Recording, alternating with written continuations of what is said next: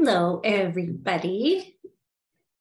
I've pulled it off yet again. I have an amazing guest for us today. I will just wait. It's going to be Dr. Rob DeMartino, Kevin. Hopefully, he's there. We've been texting, so hopefully, he's on. Dr. Jennifer Sosnowski had so many rave reviews when we had him on however long ago it was. So I thought it'd be great to have him on and just do the same idea as how we proceeded with Jen, like a slowed down version, get him to explain a couple things. If you've noticed, Dr. Rob DeMartino and Dr. Jennifer Sosnowski have something in common, other than they're brilliant, is they talk extremely fast. So some of the feedback has been like, wow, that was so much information. I had to listen to it three times. I'm like, perfect. That's why it's recorded and we can watch it on YouTube and we can listen to it again and again, however you listen to your podcast. But what I mean by slowing things down is to break it down for all the patients that are listening. It's great that we have so many practitioners that join us live. But a lot of the base of the podcast and the YouTube channel has been lay people and patients. So that's what I mean by having him slow down. And yeah, hopefully he's here right away and we can get going. So I just want to make sure. Oh, Rob DeMartino is here. We just need Kevin to let him in as a panelist and we can get going. So uh, Kevin is like our little producer. And maybe I can even promote him as a panelist. Can I do that, Kevin? I don't know. Kevin's not beside me, so I can't ask him questions. Let's see. Hopefully, Kevin will do it. Yes, there he is, just as I was about to. There you are. We made it. We made it. Thank you so much for moving around your schedule. I totally appreciate how busy you are. So if you can like squish an hour for us, it's appreciated. Yeah, no, all good. I was excited to get your text. I was like, yeah, I'm sure I can make this work. Let me just call some people. Let me just move a hundred people and no problem. Cause you were just on vacation too. I was gone for a week. And so we're just playing catch up this week, but it's been great. Good for you. Yeah, like I was explaining to the masses, when we had Jen on, it was great. She talked a lot about her favorite conditions that she treated, which was mold and Lyme. But just like you, when we had you on, she talked really fast. She gave out like 100 pounds of information on a 10 pound scale. And everybody was writing in. That was fantastic. But I have a lot of patients that I see in the clinic that listen to the podcast. And they were like, I just didn't understand half of it. I'm like, that's a good point. Because we do have a lot of people that are just trying to get information about what we do with frequency specific microcurrent and what we do with physical therapy and all the things. So I have a couple places that I'd like to steer you as far as what you do and the patients that you treat. But I think it would be a really good time and platform to get some information out about functional medicine and how you view it because functional medicine is one of those very unique I don't want to say certifications, but avenues that practitioners go to for furthering their education. And it seems like Dr. Jen gravitated towards mold and Lyme. And as a medical doctor, like she saw where she was failing as a practitioner, and you started as a chiropractor, and you obviously saw a ton of space that you could move into to help your patients. So I'm going to steer it back to you. I'd like you to talk about your path as a chiropractor before you went back and did all the stuff with functional medicine and why you would do that. Because it's a lot of time and a lot of money after you've spent a lot of time and a lot of money becoming yeah. a doctor. So I might as well have not even gone to school at, at this point. I just everything that I basically do in clinic now is stuff that I learned after. Right. My, my clinical life now, comparatively to when I came out of school, it might be as well be the tale of two worlds. And patients are the absolute greatest teachers if you listen to them, and obviously you guys know taking a great history and all of that stuff is such a major portion of it. And that's really where it becomes. And for me, I had help as a kid from a chiropractor. I had migraines. He was the one who saved me after four years of suffering really badly. They were just t- throwing medications at me, and eventually it ended up becoming antidepressants at me, and it just wasn't working. And finally, I went to a chiro for an unrelated issue, and he was the one who solved my headaches. Wow. So I said, wow, this is fascinating. And I love the idea of it. I went to my first chiropractic seminar when I was 14. Wow. So it was right after I got my doc took me to a seminar because I was so interested and he was giving me material to read and I was reading it and coming back and asking questions. And I got into school and I was excited and I was really strict. Like I was a very strict, principled chiro. Like you couldn't talk to me about anything else. And while I was at school, my mom got diagnosed with leukemia. And she became, unfortunately, patient zero. Wow. And I was so stupid and arrogant, frankly, at the time that I was like, oh, that's no problem. I'll just adjust this right out of you. And obviously, that's not how that works. but that was when my I was so sick, and but she forced me. She really forced me because I was like, no one's going to care about this as much as I do. No one's going to care about her as much as I do. And I went to all the doctor's appointments. I listened to everything everyone had to say. And it came down to what I felt as a kid when I had my headaches is I'm going to have to figure this out. When I was a kid and I was having my headaches, the doctors were telling me things and I kept telling them, even though I was about age 10 to 14, this doesn't make sense. What you're telling me doesn't make sense. It's illogical. And the internet wasn't a thing. I'm dating myself here a little bit, but the internet wasn't a thing at this point. So I, I, had one of those white composition notebooks. Remember those? Yes. And I would write and I would try to track when did I have a headache? What did I eat? What did I do? Because I was like, if I'm going to get out of this, I'm going to be the one that gets me out of this. Wow. You know, and I like to even slow that part down because I think so many times we see patients that come in and they feel totally gutted and powerless and you, as a patient, patients that are listening, you have so much power because you bring the story. And the more accurate the story you can bring to any practitioner, I think the better. So the fact that you were able to already create a log as far as where your symptoms were, what a gift that was to whoever you gave that log, that, right? Like, I love when patients bring in stuff like that. That's yes. my favorite thing in the world. Oh, there's Carol. Hello it's my favorite thing in the world because like when they bring that stuff into me, I'm like, we are 10,000 steps ahead of the next yes. time because of course you're 10,000 have... steps ahead. you just see you guys later. Bye. Oh, Bye. Have, a great, have a great seminar. so Some docs don't like that. I'm like, this is great. Look, you've got to be a part of your own journey. Yes. Some of my favorite patients are the ones that at least have listened to or know a little bit about functional medicine and they'll bring a timeline in from birth to now. Yeah. And those patients, I feel like I'm like, you get this treatment for free because yeah. no, you just saved us a ton of time. Yeah, because because I'm gonna ask whether you tell me this or not. Like I'm gonna ask and we're gonna go through it. And it's either me asking you step by step questions that may seem odd as to why I'm asking them, but I usually explain why I ask. But yeah. That is such a helpful thing. And it was a long time ago now, but I was sitting on the other side and I was begging for answers. And I wasn't scientific then, but it was all failing the logic test. Right. For me, like it couldn't pass my logic test. That's an illogical statement. That doesn't make sense. Some people are just like this. No one else is. Why am I? There has to be a logical reason for this. And I probably made all the doctors crazy as a 12 year old who's asking a gajillion questions. I'm like, hey, look, it's my life on the line.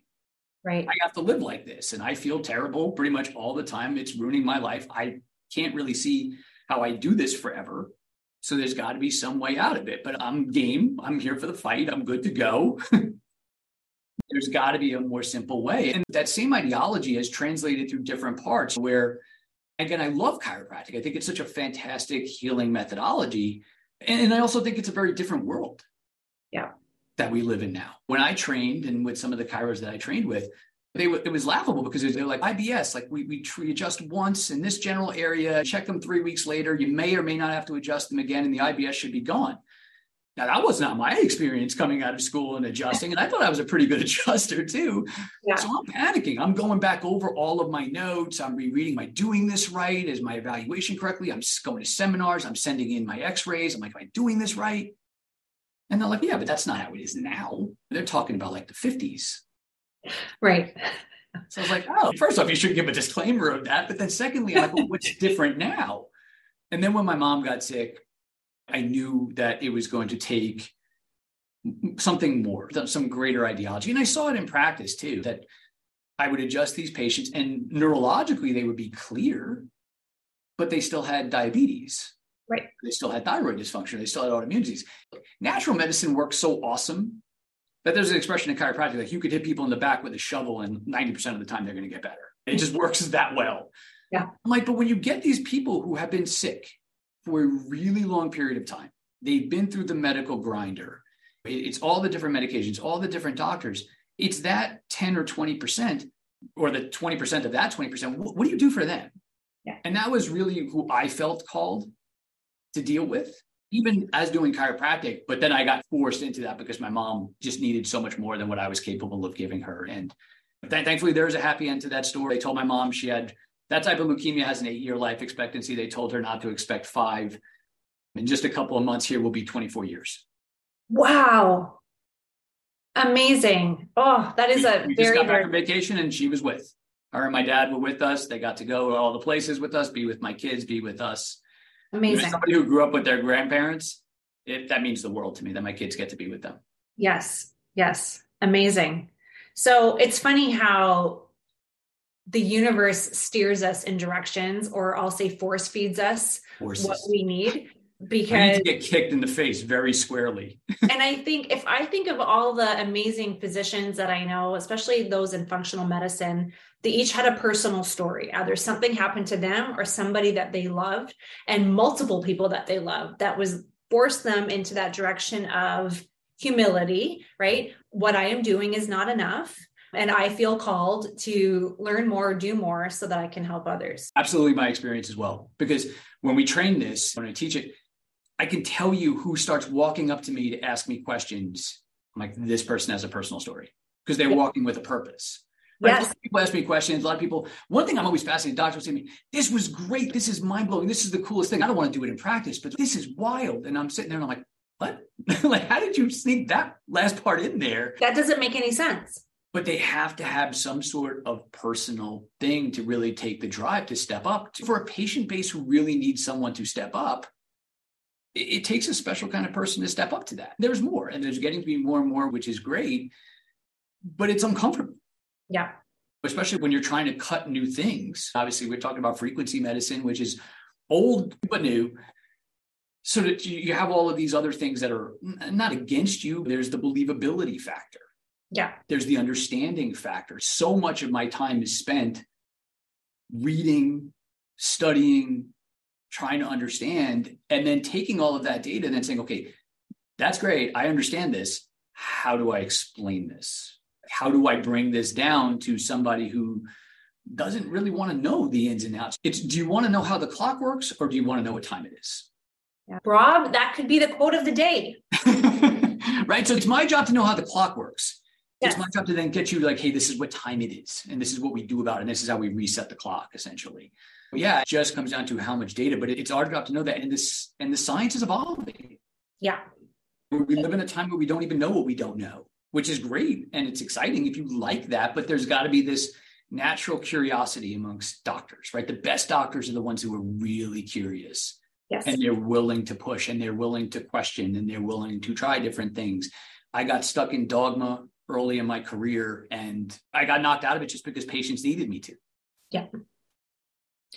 What I think is the most amazing about functional medicine practitioners is there's many things, but what I deeply respect is the humility because for you to go back and spend all that time and all that money, basically you have that come to Jesus moment of saying, I don't know anything or I don't know enough about this. And for me, if I'm seeing uh, any kind of healthcare provider, if they say to me, I don't know why you are experiencing this, but I'm going to find out, or I'm going to find you somebody who can. Mad props. They're my person, as opposed to the people who are dismissive. I remember the first time somebody asked me, I wonder why you're anemic. And I'm like, what? What, why aren't you just giving me iron pills? There's only a handful of reasons. Why are you, but nobody had ever asked. I wonder why you're anemic. Why do you think you're anemic? I was like, I don't know. That's why I'm here. Yeah. So asking the questions I think are big. One one thing I want to just start off with is it seems like functional medicine is growing. It's a wonderful time for being a patient because there's a lot of functional, especially if you're in different pockets of the world or the US especially, you'll see more.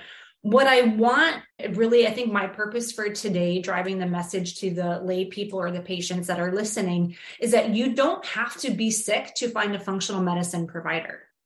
No, it, look, there's a reason why people have serious anxiety when they go to see doctors Yes. because It's if you go every year to get your checkup and every year, whatever you get your blood work and whatever that looks like, there's that panic because is this going to be the time that something shows up?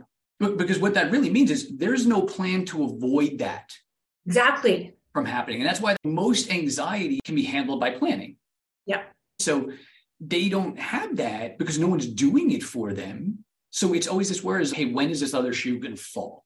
Yeah. Versus, hey, look, what's our strategy to avoid illness?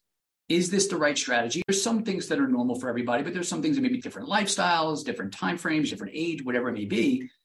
What does that look like? And how can we have the best chance of elongating this life as, as long as humanly possible? No one stays forever but we want to stay as long as we can and as good as we can. But that's the anxiety around it is because we don't have a plan and no one's doing it for them.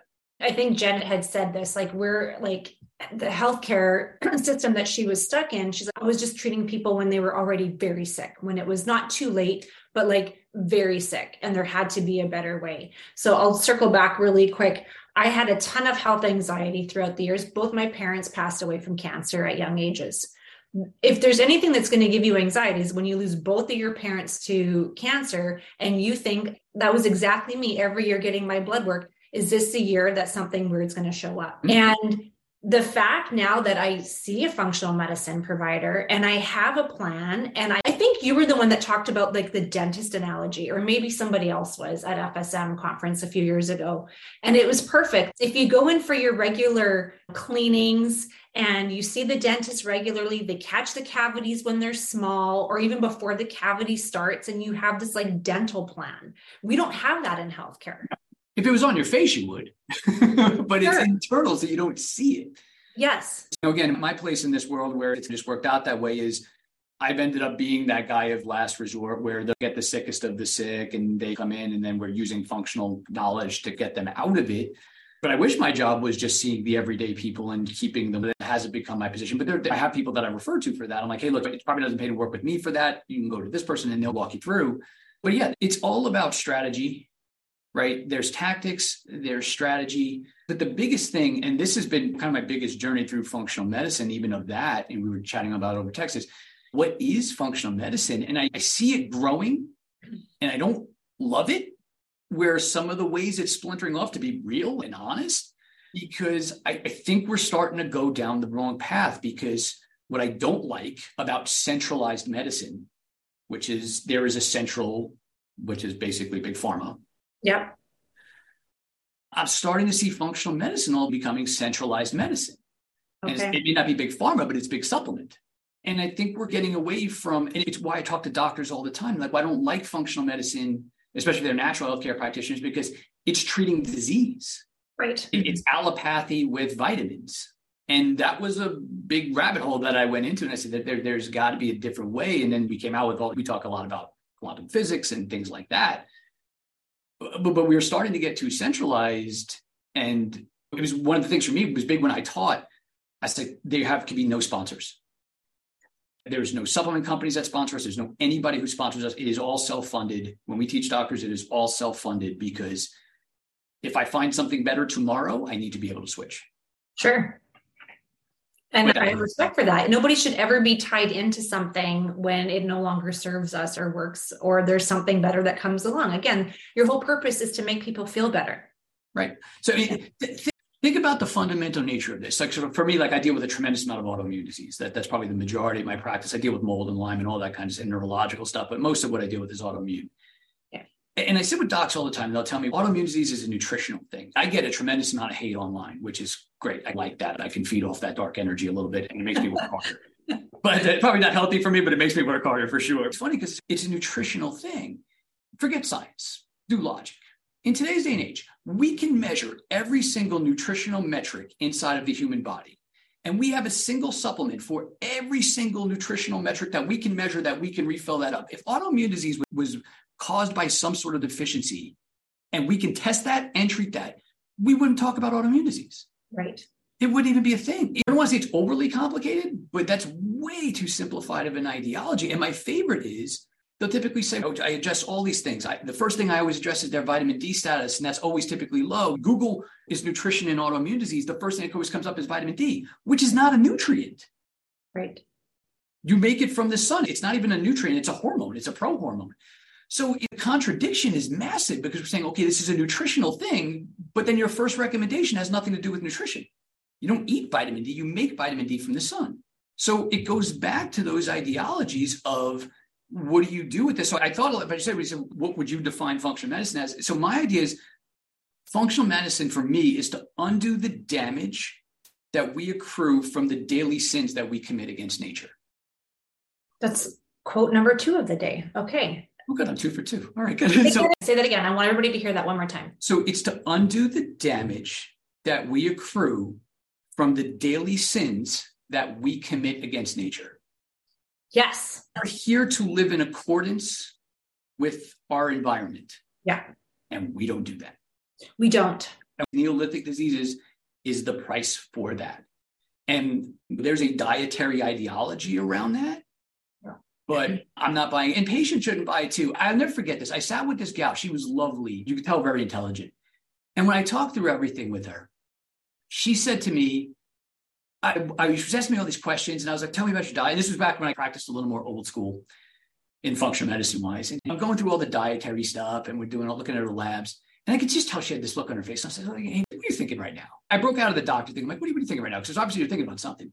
She said, Doc, I just don't understand this. I am the healthiest person habit wise in my family. I eat right. I eat all organic. I work out and I exercise like a mad person. I do all the right things. My husband eats, he's trying to kill himself. He eats so badly, it's like almost purposeful that he's trying to hurt himself. Yet he has no health problems, and I'm sick as a dog. It's not fair what gives. Right.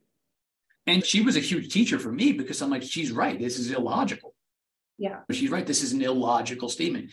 So I had to branch outside of the nutritional thing. You know, what? I always love when people say it's toxicity. Because there's only a few answers in nutrition. You know, functional medicine is what's the cause of disease? What are you going to find and fix the root cause of disease? What is that? It depends. That's not how it works. Yes. If you're saying that, there's got to be, it depends on the person, depends on the disease. No, that's when we're getting stuck in strategies and tactics, not first order principles. Gravity is a first order principle. It applies to all people at all times in all places. Doesn't matter who it is, doesn't matter where they are. If you step off the top of a large building, you're going to go down. Yeah. The body is much the same. It has similar reactions. There is no one specific nutritional disorder that causes autoimmune disease. Like when people have poor diets, what does that mean? Which deficiency causes it? It could be a bunch of different things. Then that's not cause and effect. That's not how that works. It's got to be this. You have a lack of vitamin C, you get scurvy. Yeah. That's cause and effect. Yeah. Or diet is not. People who smoke. I had a gal, wonderful gal, great teacher to me. She tells me, I'm not going to quit smoking. She literally put her hand up in my face. I'm not going to quit smoking. Don't even ask me. It's not going to happen.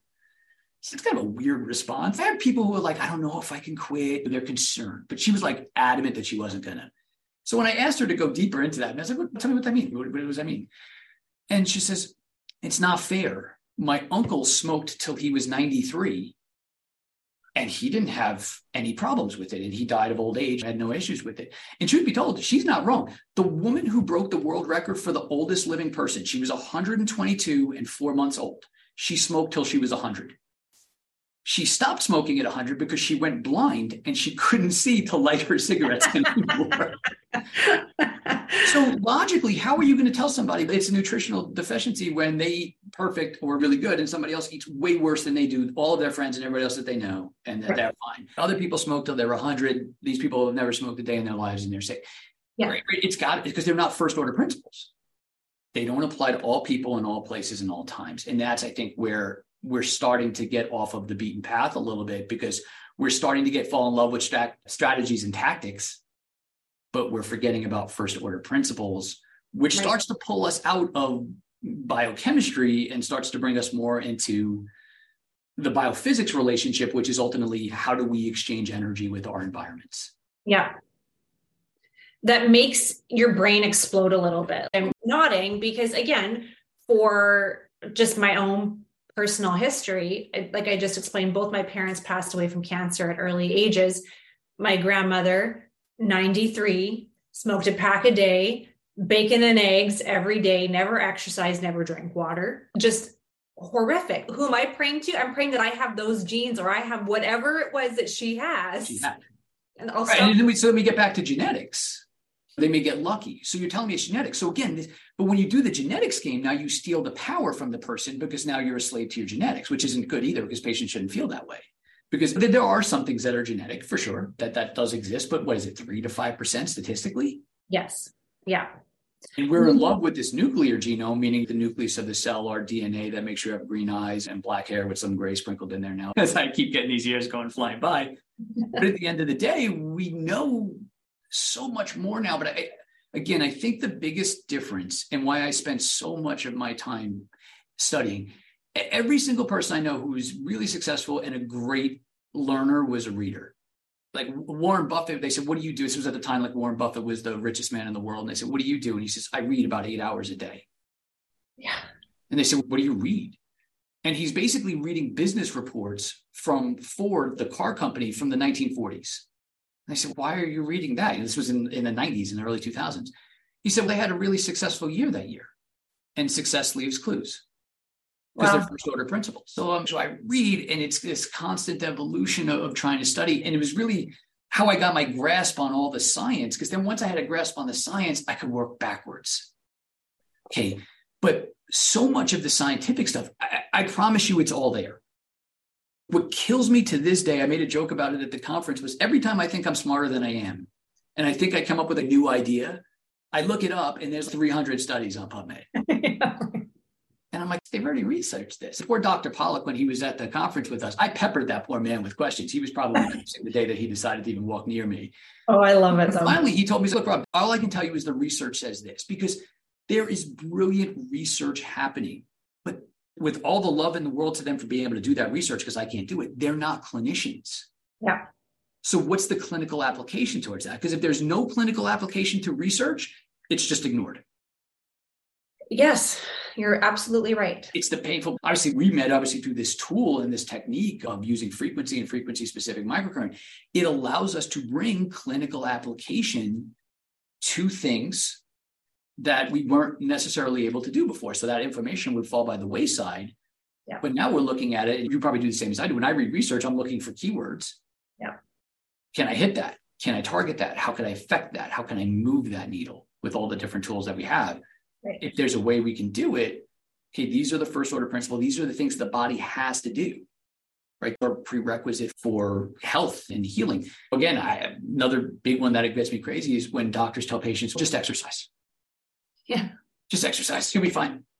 And first off, they have chronic pain, right? So they're not going to really be able to do that. Secondly, there's no energy left in this system. They can't even get up in the morning. They can barely get out of bed. They're going to go run a mile. Let's be realistic. But secondarily, think again, success leaves clues. People who live to be 100 plus years old, are they jacked muscle wise? No. Do they have hypertrophy of muscles? No. Actually, the bodybuilders typically live less Yes, you're right.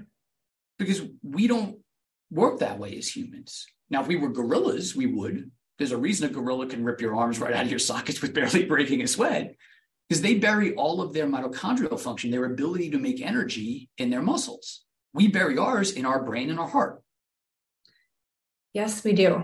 That's why we have a Ferrari engine in our head. And we don't die of musculoskeletal problems. They're not fun, they hurt, not a good time, but we die of heart or brain. Yeah. And cancers and immunological stuff is right behind that. So for me, I'm like, that's where my focus always is. And again, now it's become this weird thing where it's become very obvious within the science. But now I'm public enemy number one against obviously centralized medicine is pharma, but I get probably most the hate that I get against from functional medicine. Interesting. They come after me with droves because again, it's real easy to poke logic holes into the way that we do things. And again, when I say I did all of that, Yes. bad at myself that I didn't see all of that then, but I was just going to the seminars and I was following through. And it really wasn't until I looked at different experts, different points of views. It was kind of like the COVID times. You had the blue Twitter check marks that were saying follow the science and not to go down a rabbit hole with that. But then you had that other group that didn't have the check marks, but they were like, but what about all this? And that group exists in functional medicine too. but it, everything is getting very centralized and it's very controlled. And I think we're getting away from this natural order of things of what it should be.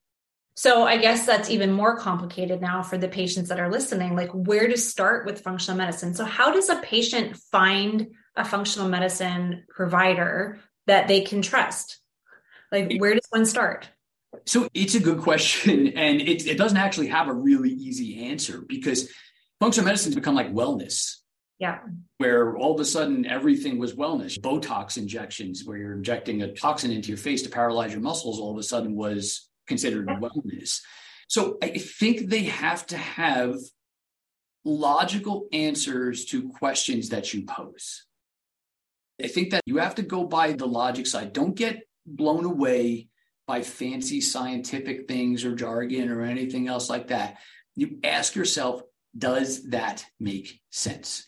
Because for me, actually, my goal before a patient even comes in and sits with me is I have a truckload of videos, I have a truckload of content, and I send patients who say, Hey, I want to be a patient, awesome, watch all this sorts of stuff. Then we'll get on the phone. When they watch all of those different types of things, the goal of that is it needs to end with, Doc, that makes perfect sense. What do we do? If it doesn't make perfect sense to them, I didn't do my job and I need to explain more. They may need more detail. They may need more different type of analogy. Maybe they're not a visual, whatever the case may be. I tend to be a visual, so I tend to use visual analogies. Most people. Right. Yeah.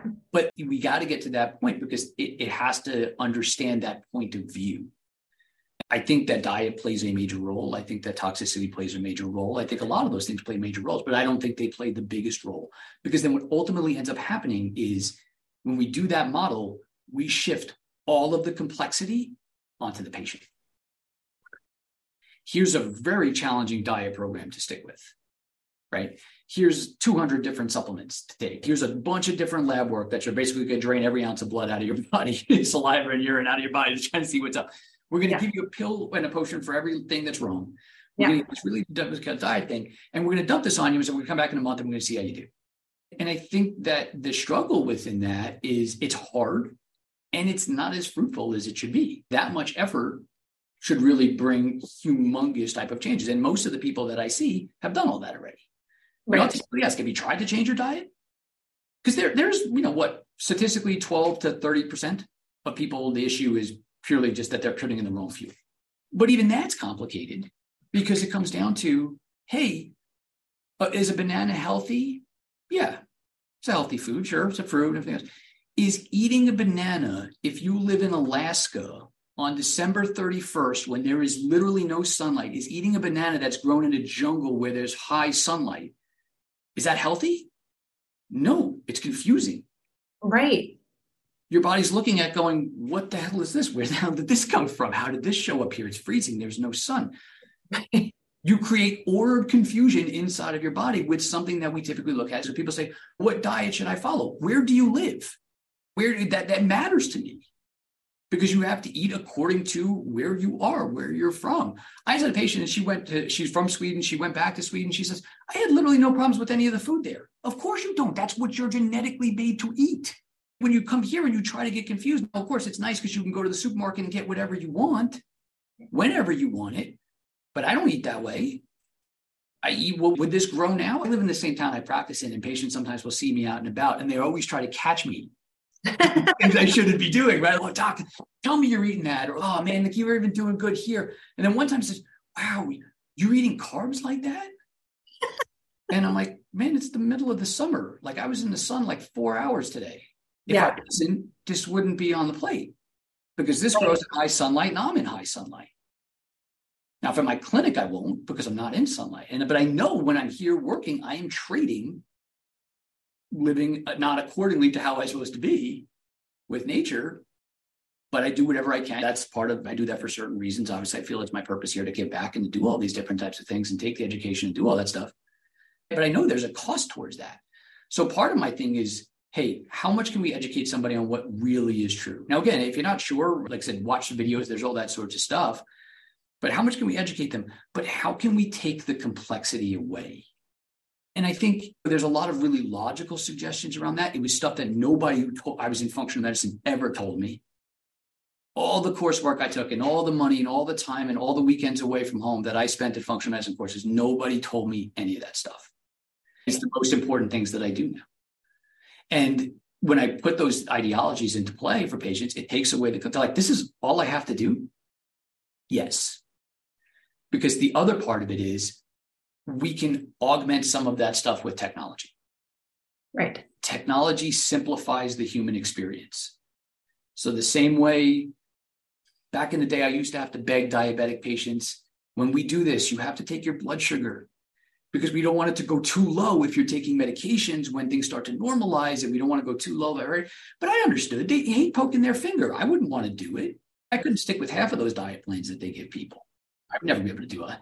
But now I don't even have to have that conversation because they're like, oh yeah, doc, no, easy. I just I do like this and it, here's my blood sugar. It's, it's this. They do it in the moment when I ask them, like, oh yeah, just do it now. Like, say, oh yeah, like I'm 100, and they press their phone at me.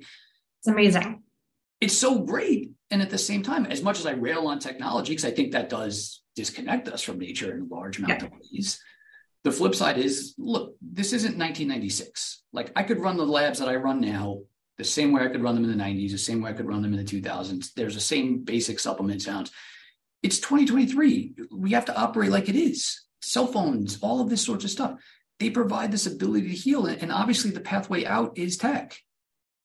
And I'm, I find it funny that every other aspect of our life is based on tech, but not healthcare.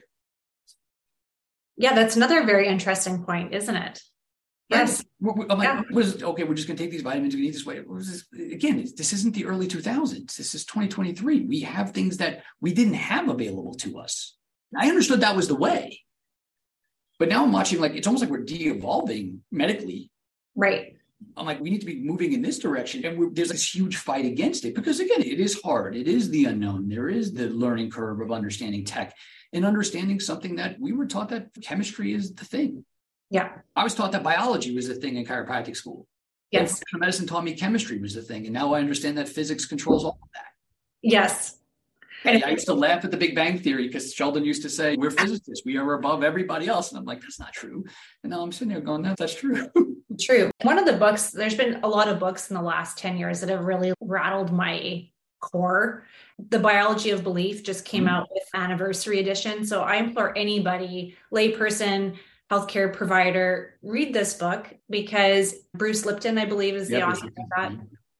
We grow up with science that the nucleus of the cell is the only thing that matters.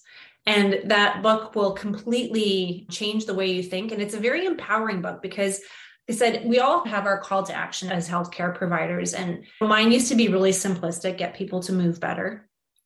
And yeah. then if I boil that down even further, it's to empower them because when we feel empowered, we move. That is just at our very nature of human beings, of animals.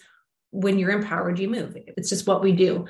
So, the biology of belief can really, I give this to patients who do have the autoimmune, woe is me, I'm doomed, nothing I eat, say, or do will ever change that. It's a very empowering book because it's not just. Again, I think that's my big frustration with it is because by doing all of those things, because then look at the clinical experience. Back in the day when I would do this, I would give the patients these really complicated diet programs. I would give them all these really complicated supplement regimes to follow. They would come back a month later. We would look at testing or just saying, how's everything going? Bad. So then what's the logical conversation was you didn't do this right. You are bad. You yeah. didn't follow this very complicated thing that you need to do. Like life is this complicated existence. It's just really not. There's just certain rules that we first order principles we need to follow, and we don't. Our social economic status does not let us necessarily do that. We are barefoot, naked in the sun. And maybe thankfully we're not doing that anymore to a certain extent. I like my bed. I'm not trying to sleep on the floor. I work very hard to make sure my family doesn't have to sleep on the floor. Yes. we have to understand this is how we're designed. Yes. You know, now we're crazily we're telling people stay out of the sun, avoid the sun at all humanly possible costs. Yes. And it is the most Every meta study that's ever been done is the more sunlight somebody gets, again, appropriate use, the healthier they are. Mortality goes down across the board, including cancer. That's amazing. And I think that has to be said out loud because I literally heard verbatim this year the sun is mean, stay out of it and make sure you are covered up. I was actually thinking about you today on my run because I ran with just a ponytail, no hat, no sunglasses. Don't even get me started on sunglasses. I know, I know. You have a thing about it. Worst I mean, invention in mankind. It's so basic and it's so simple, but again, just like you're eating a banana where your body doesn't understand where you live, now all of a sudden there's this huge amount of sun on our skin and we cover up our eyes. And now your brain's going, what's right? Is it dark or is it light? And we have no idea. Okay, if you're watching this and you're not, your body feels confused. Mm-hmm. All of those things confuse it. Yeah. So we have to remove the confusion to get that empowerment so that simple enough stuff like letting light in. Like, and half of this stuff, melanopsin, which is the main opsin that they find in the eye that triggers all of these different pathways, they didn't find this until 2017. I was well out of school by this point. I mean, somebody who's not avidly keeping to trying to learn, trust me, I say melanopsin, most people blank over and they're like, doctors' wives, and they're like, what, what's melanopsin?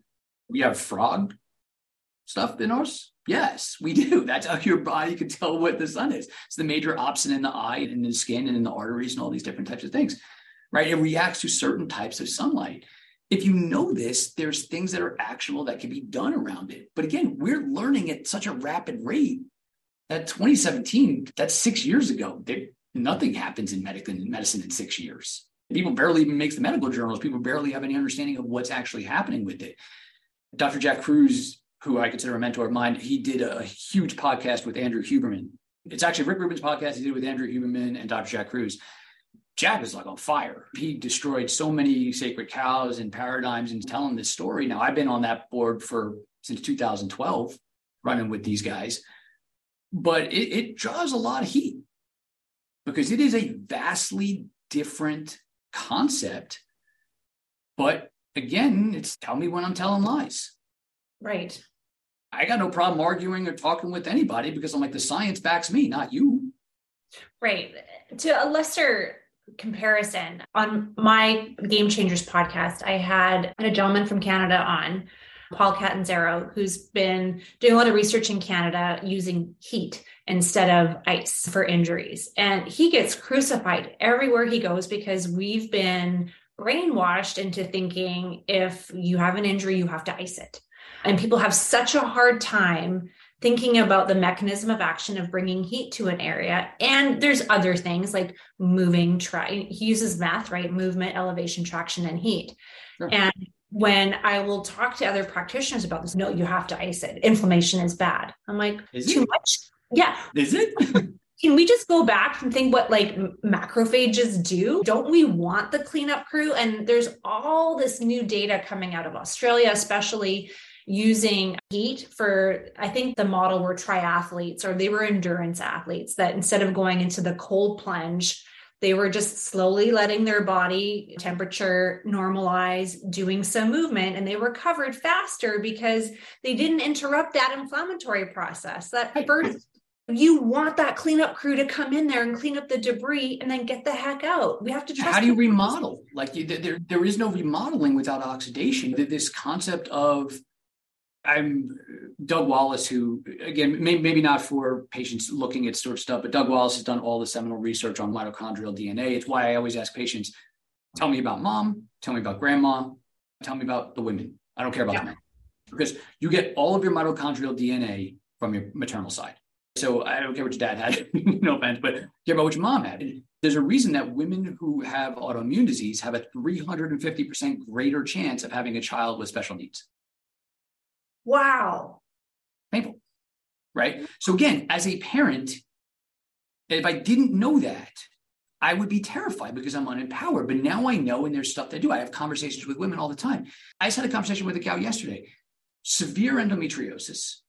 And she said, I'm going to go do IVF. I just want to get pregnant. Listen, the goal is not pregnancy, the goal is a healthy baby. Yeah. Right. We can take care of the endometriosis and you probably be able to get pregnant. But if you have an autoimmune or if you have something else going on like that, the chances are your cells have to build that baby cells.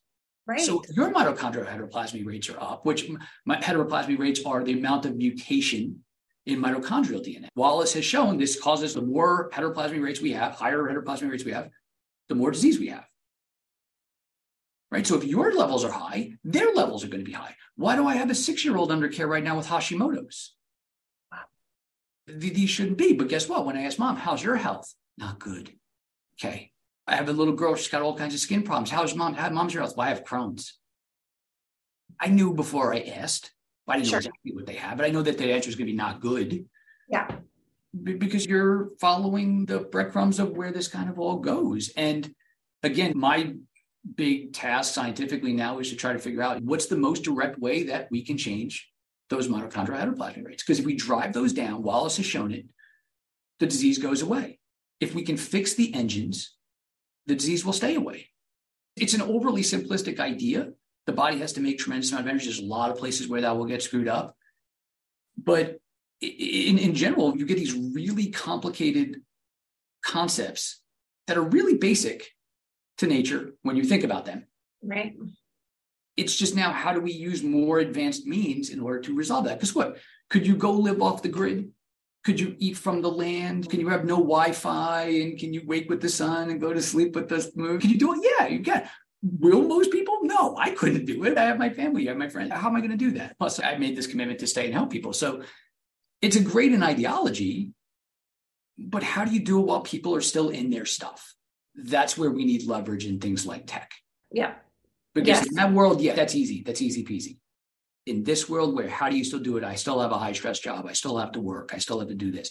Most people live to get healthy when they're doing it from this other end mindset. Like Right. every aspect of their life is meal planning, is doing this and everything else like that. Remember, you get healthy so you can live the life, Right. right? Forever.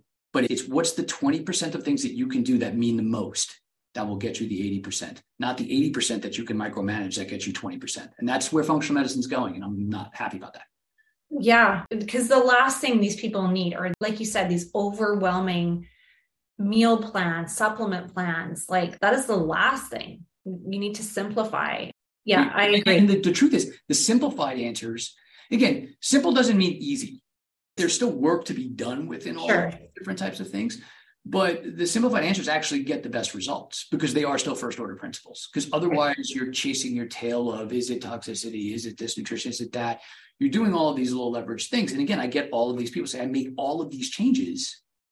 Nothing happened. I killed myself. I did all, I did everything right, doc. I swear. And you know who's telling you the truth Yes, oh, who's telling you the truth. There's people like, oh yeah, no, I followed it. They won't look at you. Yeah.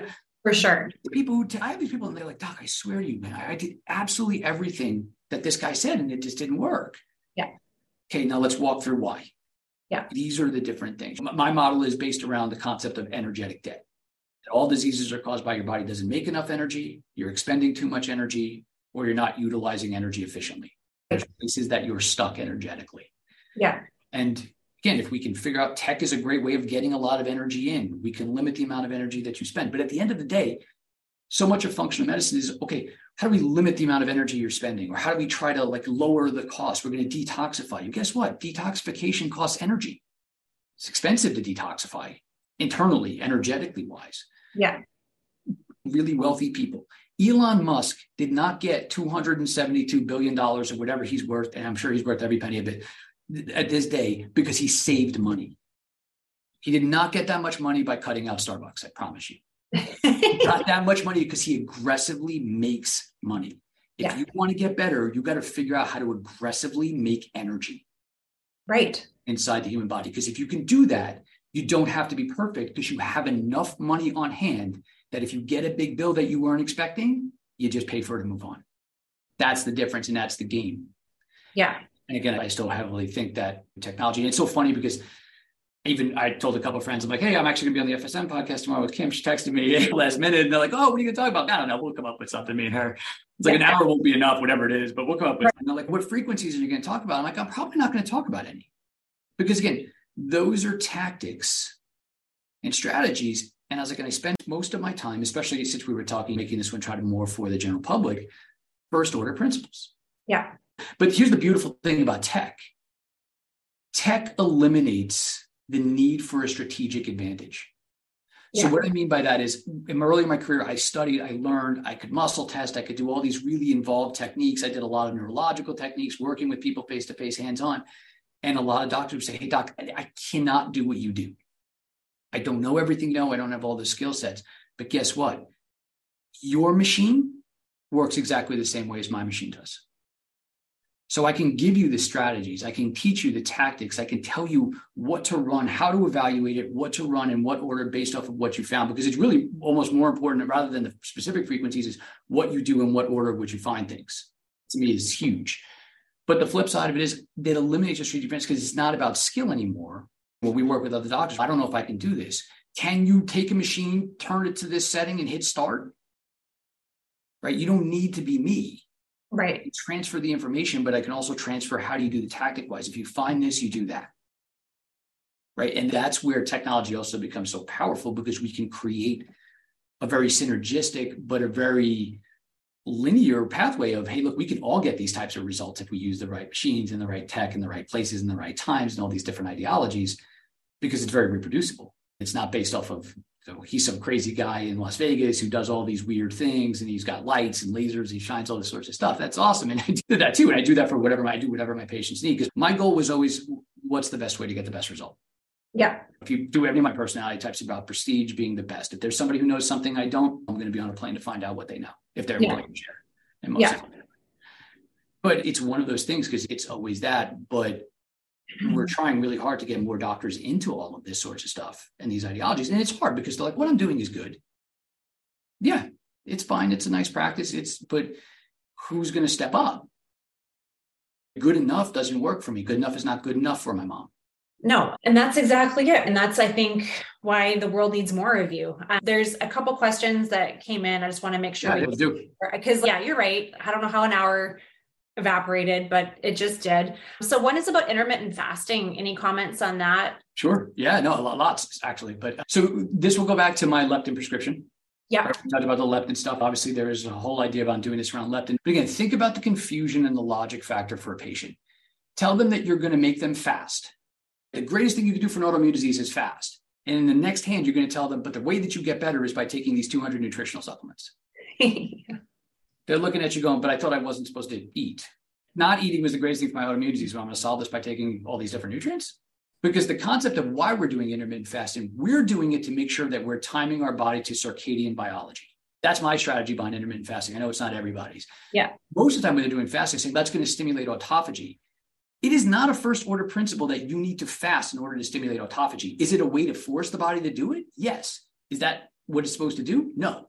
Autophagy is supposed to be done. Auto- and again, sorry, defining terms. Autophagy is the body's ability to self heal cells, basically, yeah. right? It's healing of cells, repair of cells yeah. that are damaged. Yeah. That should be done every single night if you live in accordance with nature. It's not that we're designed by first order principles to have to fast every once in a while so we keep healthy. That's not in our inf- information booklet that we get with our bodies when we're born. Not in the instruction manual. It's not. Yeah yeah, I think it's a powerful strategy used in the right way for the right person. But I think somehow how doctors end up at it is the wrong principle. Yeah, so I think it's good, but again, there's a lot more science behind that. Again, trying to tolerate hormones like leptin and things like that, MSH. Nobody knows about these. I didn't know about them. Nobody told me about them. I didn't learn about them until I was well out of school. It's a super quick story. Over Christmas time, I had read the book, The Comfort Crisis by Michael Easter. Love it. He started talking about why I think millennials are, are weak, why there's no resiliency. So his research led him all these different avenues, but he was asking himself the question what do we really want for? Where is our struggle in life right now, as opposed to where it was many moons ago when we were always stressed about how and where we were going to eat how and where we were going to sleep. If you get cold, what do you do? Put on a sweater, turn on the thermostat. If you get hungry, what do you do? You open the fridge, DoorDash some food. We don't struggle a whole lot. So he went back and was doing fasting and doing like super extreme hunting, like helicopter in the middle of Alaska. I'll pick you up in three weeks.